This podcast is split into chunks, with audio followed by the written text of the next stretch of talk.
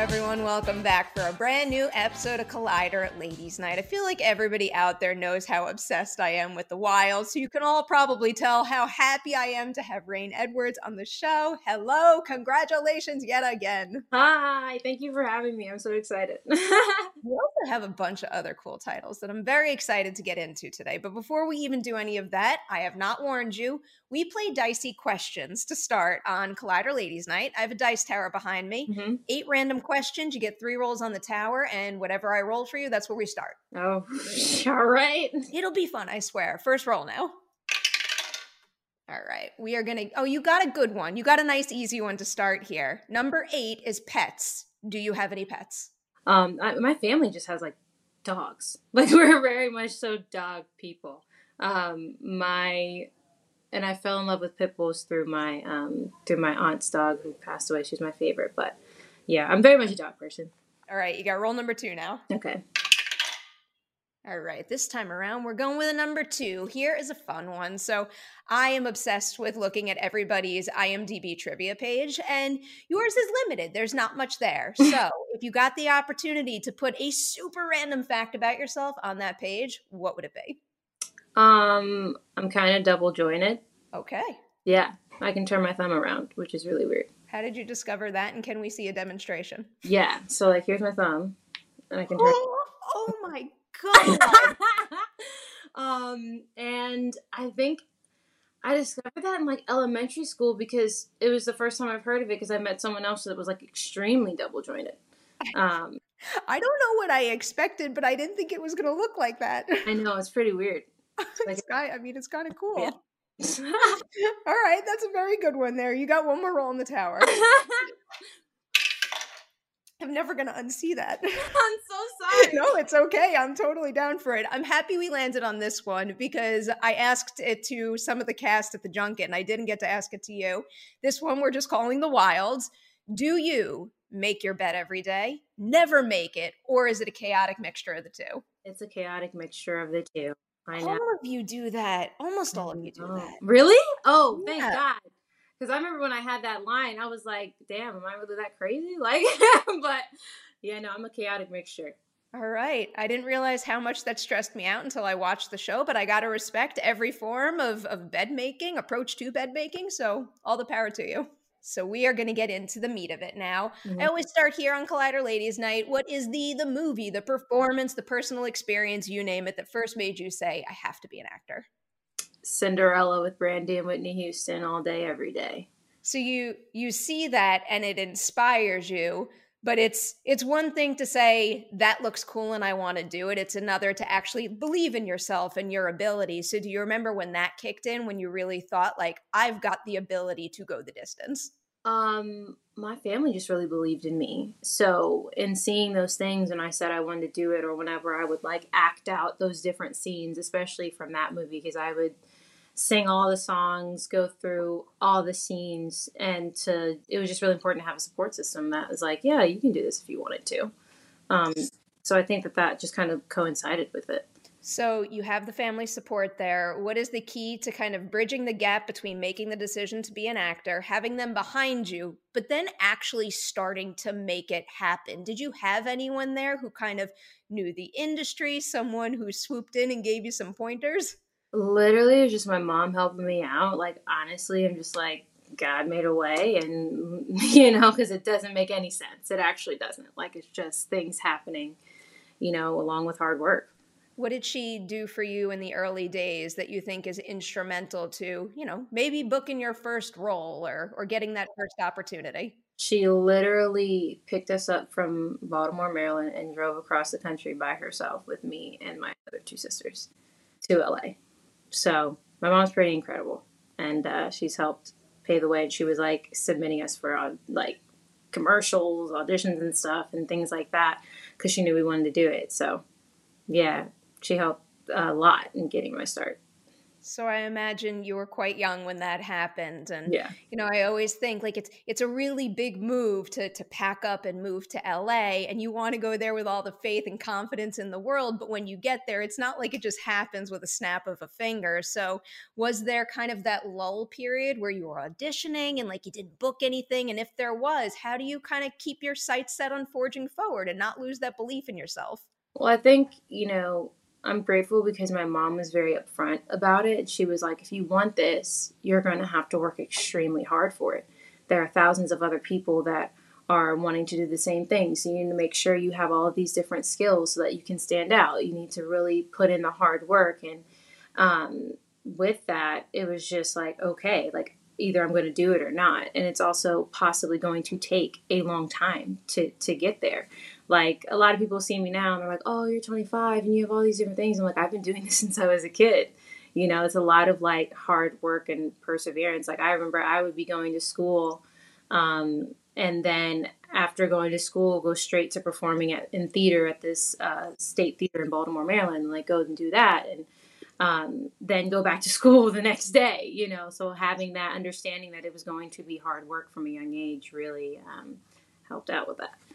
All right. So speaking of hard work here, I don't think you could have harder work than basically kicking off your career with a soap opera. So look looking back, is there anything about having your first significant on-screen gig being the bold and the beautiful that now makes you think, I am so glad I started uh, with all of that on that show because, you know, it gave me an invaluable skill set now.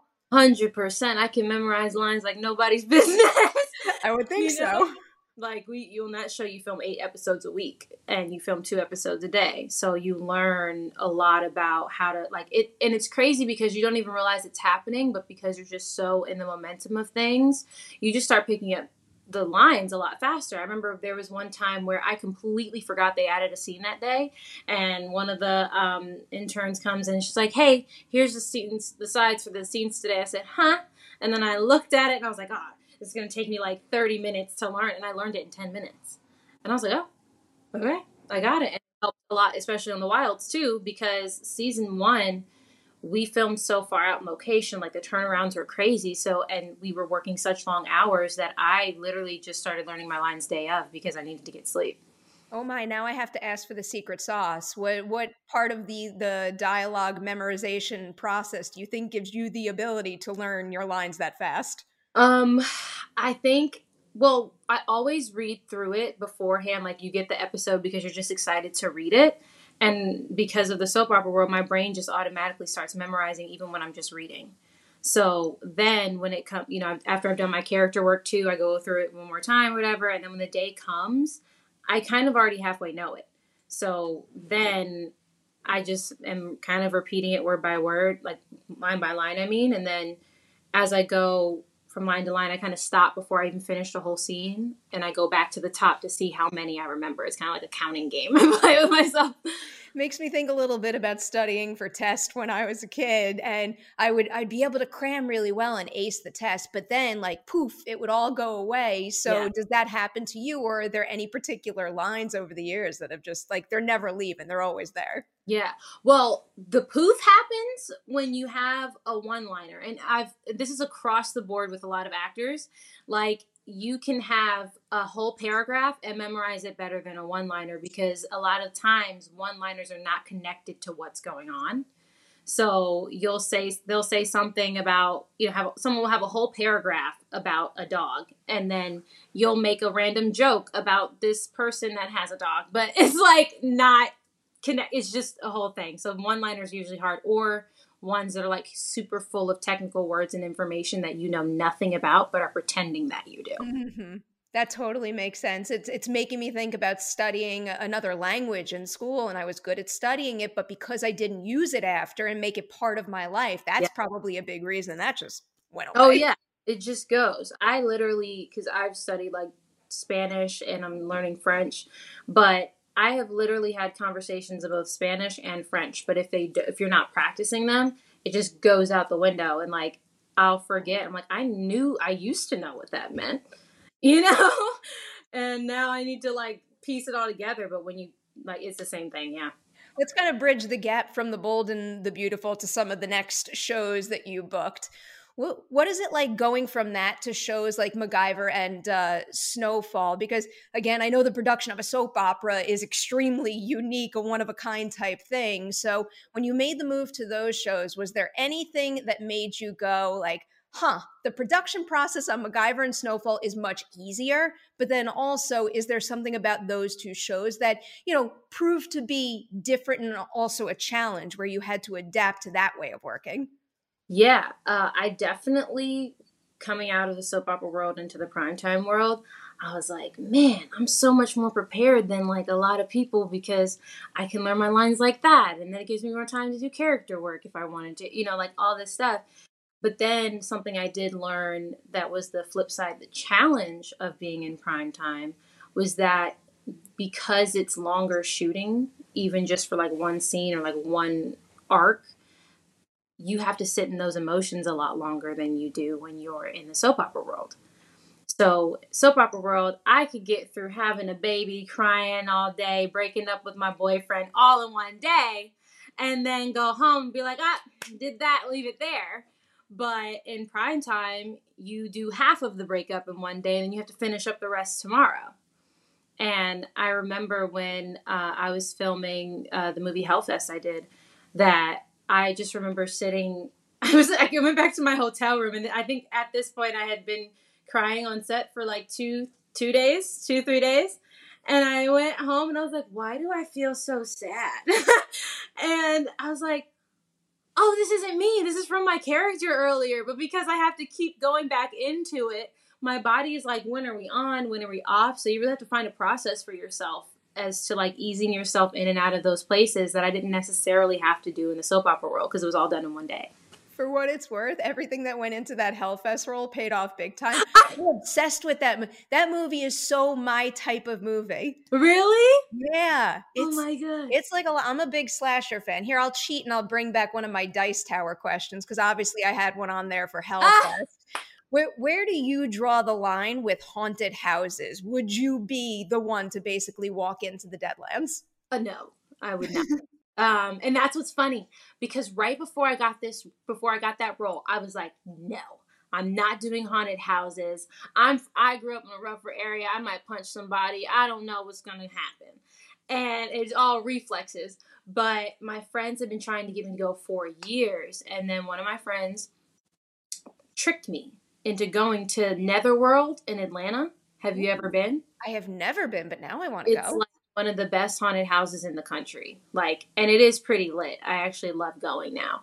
But I, she took tricked me into going. I went. I had a great time, and it was all right before I had the audition for this movie. And then I got it, and we went. But I, I would never when we did the Deadlands thing about like signing away your like people to touch you. I was like, that's the thing I've always drawn the line as. Like, no one can touch me smart move. I did it once. I'm glad I tried it and and I walked away and I said never again. it was actually less about the touching and it was more about the storyline that went along with that experience. I'm like, I don't really like that. I don't need to see that story. I don't think yeah. I have to do this again. Yeah. Well, I saw some stuff that was really like crazy at some of like the more crazy haunted houses where they can like grab you and push you around. Yeah. I said, that's not for me. Yeah, that is officially not for me anymore either. Uh, one more question for you about the the process of making some of these shows, and in particular, I wanted to look at MacGyver and just the opportunity to be a guest star with a multi episode arc because I've heard so many different experiences in terms of how that arc is pitched to you at the beginning and then what it turns out to be. So, do you sign on for a show like that, knowing like this is the plan, or is it one of those situations where you do what you sign on for and then you got to like sit there and wait to see if they call you back for more? Yeah, well, it's kind of like a mixture. Um, in my experience, it's been that they're like, "Hey, okay, we want to bring you on for this amount of episodes after I book the role," and I'm like, "Okay, cool." Um, but you kind of see where it develops as you're go as you're developing with it. Like it's you don't know from jump, and sometimes the showrunners don't know, but they will. Like with MacGyver, they had it planned for a certain amount of time, but then they really loved me and they were like, let's extend it. So um, yeah, it's kind of a, a toss up, so to speak. All right, I'm eager to jump into the wilds, but I want to add one more question about an upcoming project. I think this one is shot in the can, but I have to ask, what is it like working with Bill Burr as an actor's director? Dude, I, he's I so cool. Reaction. He's so cool. He's one of the coolest guys. I just went to go see him at his Netflix as a joke special, and like he's and I I'm not gonna lie, I was nervous because I'm like I'm coming onto a comedian set. They're gonna roast me all the time. Like I and like I can roast, but I'm like I'm not trying to roast my boss. Like I'm not gonna do that. But he was the coolest guy, the sweetest guy. Had the greatest time filming with him, um, and I hope to film with him again. But even just seeing him the other day, like it's it's so cool, and it's just weird that like I can text Bill Burr, and and he's just like, "Hey, Ray, what's up?" And I'm like, "You're Bill Burr. Like, what's happening?" But he's the coolest, the coolest dude. And I met his wife Nia. She's super sweet. Like the I freaking love him. He's amazing. None of that surprises me, and it makes me so happy to hear. I can't wait to see that movie. It's gonna be good. Old dads, by the way, for anyone who does not know. All right, let's talk about the wild. So, probably no surprise here, but the cast chemistry is hands down one of my favorite parts of this series. So, looking back even to season one, when did you realize that that was something special? Does that present itself during the beginning stages, like table reads, or is there, you know, like a moment on set where everything just clicks and you're like, shit, like we got this? Yeah. Well, what's interesting is that, like, in reading the script, just gen- like from jump, I remember reading the script and I was like, this is good. It was a really, really good pilot. And um, I was super excited to go out for it because I hadn't played a character like Rachel before. Um, and I remember then when we finally all got together, everybody had the same, you know, enthusiasm and was like, this script is a really good script. Because, you know, Hollywood, sometimes you just get scripts that are kind of like just fillers for the moment. They're not like in depth all the time. And to get a script like that, we were all just stoked to have such great material that you didn't have to kind of do much work as an actor to figure out where the character was and to portray them as a human. So it was pretty incredible. And then when we were filming it, we were like, dude, this is going to be good. So we were happy that everybody really liked it. Your instincts were right on point. So, in an effort to highlight at least two individuals here, and also because I love getting into the different varieties of uh, processes we have out there, of everyone in the Wilds ensemble, whose process is most similar to yours? Where the second you hit set, you kind of just fell into step. But then on the other hand, who has like a completely different approach to the work and maybe challenged you to adapt and maybe even adapt for the better? I would say I think Sophia's process is similar to mine because but she, we both were child actors, so we have a lot in common when it comes to just like working on set because we've been doing it since we were a kid. Um, but then at the same time, she's kind of the most different from. It's really weird. Like she's very similar in how she just comes on set. She's like, "All right, this was happening." Da, da, da, da. But I'd say that she is the one that surprises me the most when I see her work because I'll like I told her that this season too. I was like, every time I read your lines when I'm seeing like reading the script, I imagine it one way and I come to set and you do it completely different and so much better than I envisioned it to be. And so I constantly I've learned from Sophia a lot.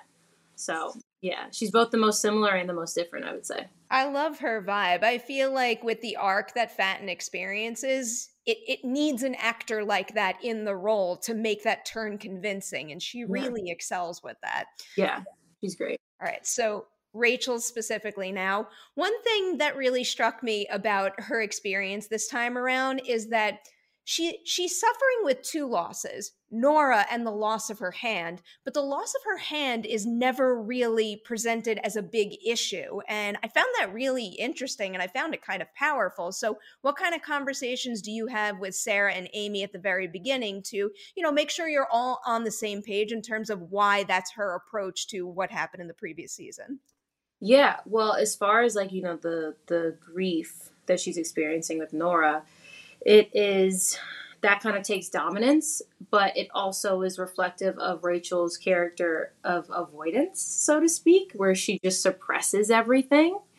Um, and it's interesting because the focus was more so on Nora, but we didn't really talk about the hand, so to speak, and what that symbolism is for her. But I found I kind of found it in the journey, so to speak, because Rachel gets to this place of peace and just letting life happen that uh, to me was kind of how she viewed her hand now.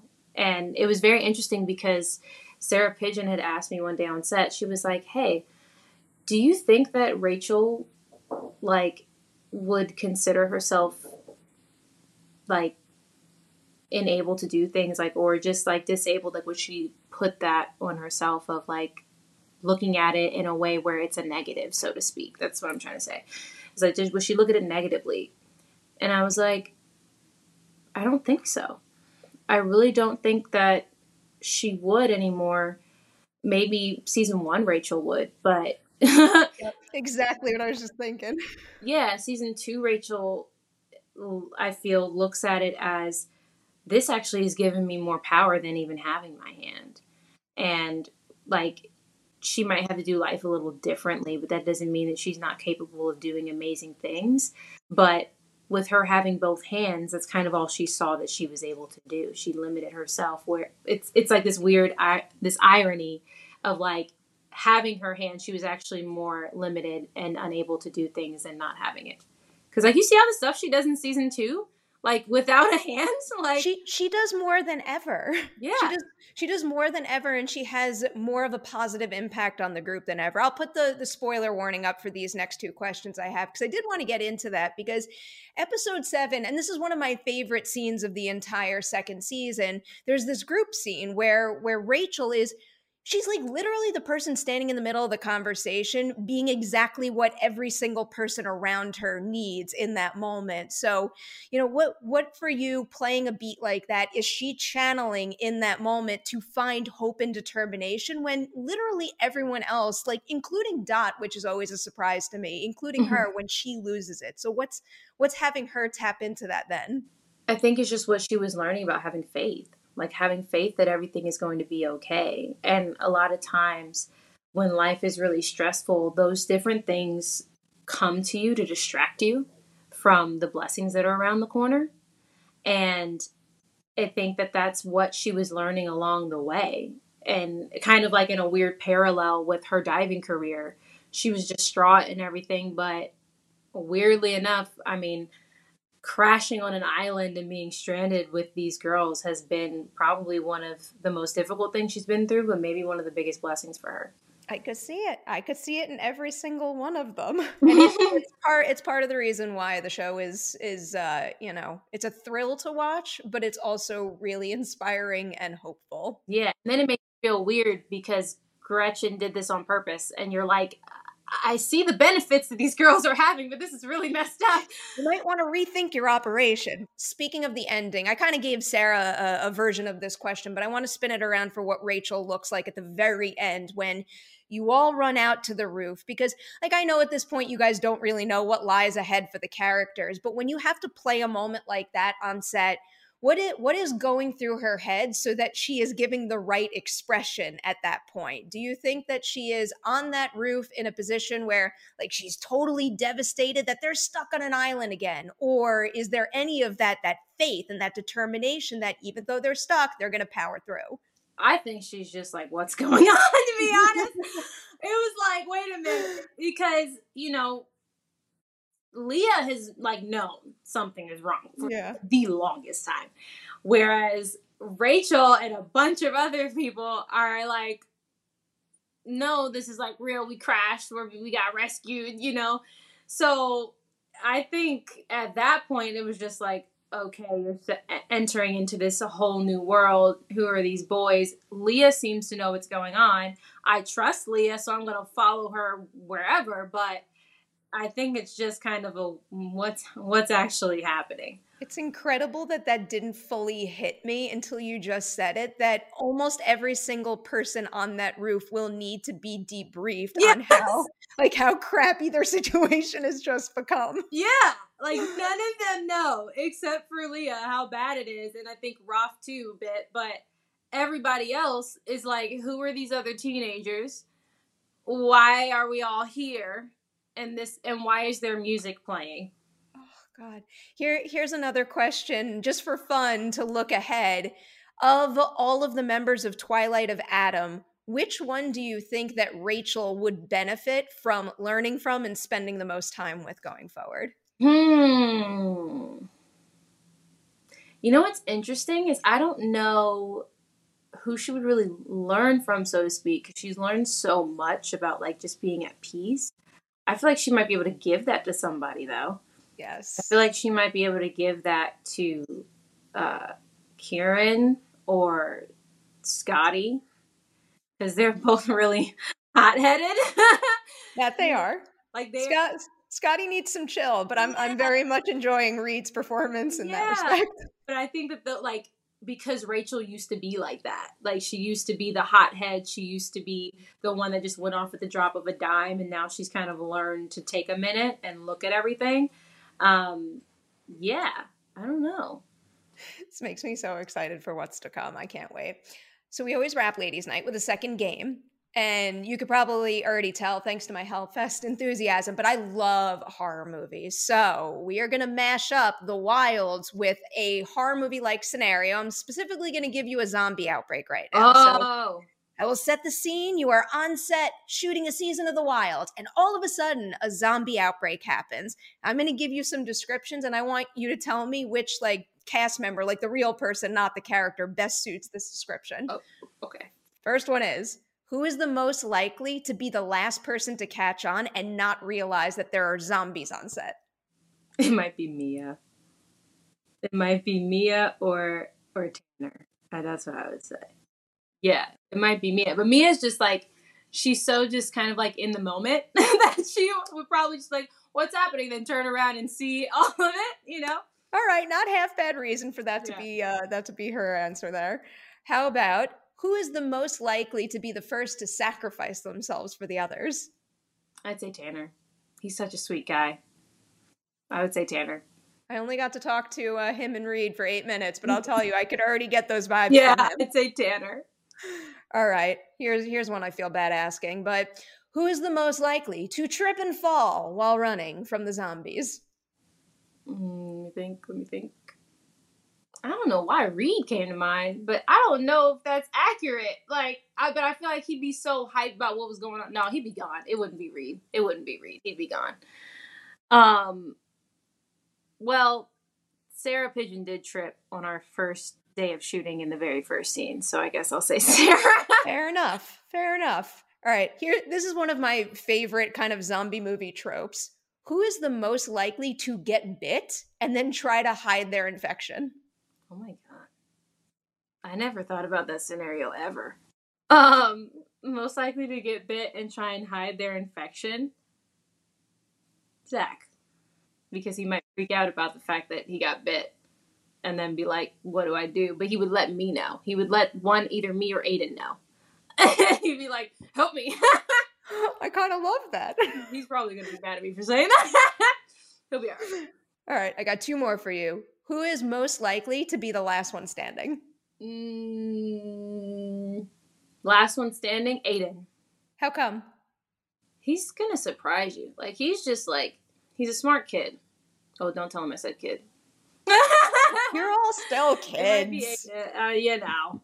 Um, yeah, I think I think Aidan, or maybe it's just because I'm like in the Henry world. You know what I mean? Henry would definitely be the last one standing. Oh, I'd believe that. It's obviously Henry and Dot. Yeah, Henry and Dot. Yeah. All right, here's my last one here. And I mean, this isn't something that actually happens in movies, but I like the question anyway. Who is the most likely to be turned into a zombie, but have the determination to fight the change and come back at the last possible second to save the day? Reed. I feel like that is the highest compliment you could give in this really warped zombie outbreak game. I try. I try. Please. All right, I gotta let you go. Big thank you for your time today, and huge congratulations on the Wild Season 2. Thank I cannot you. wait to see more. Thank you so much.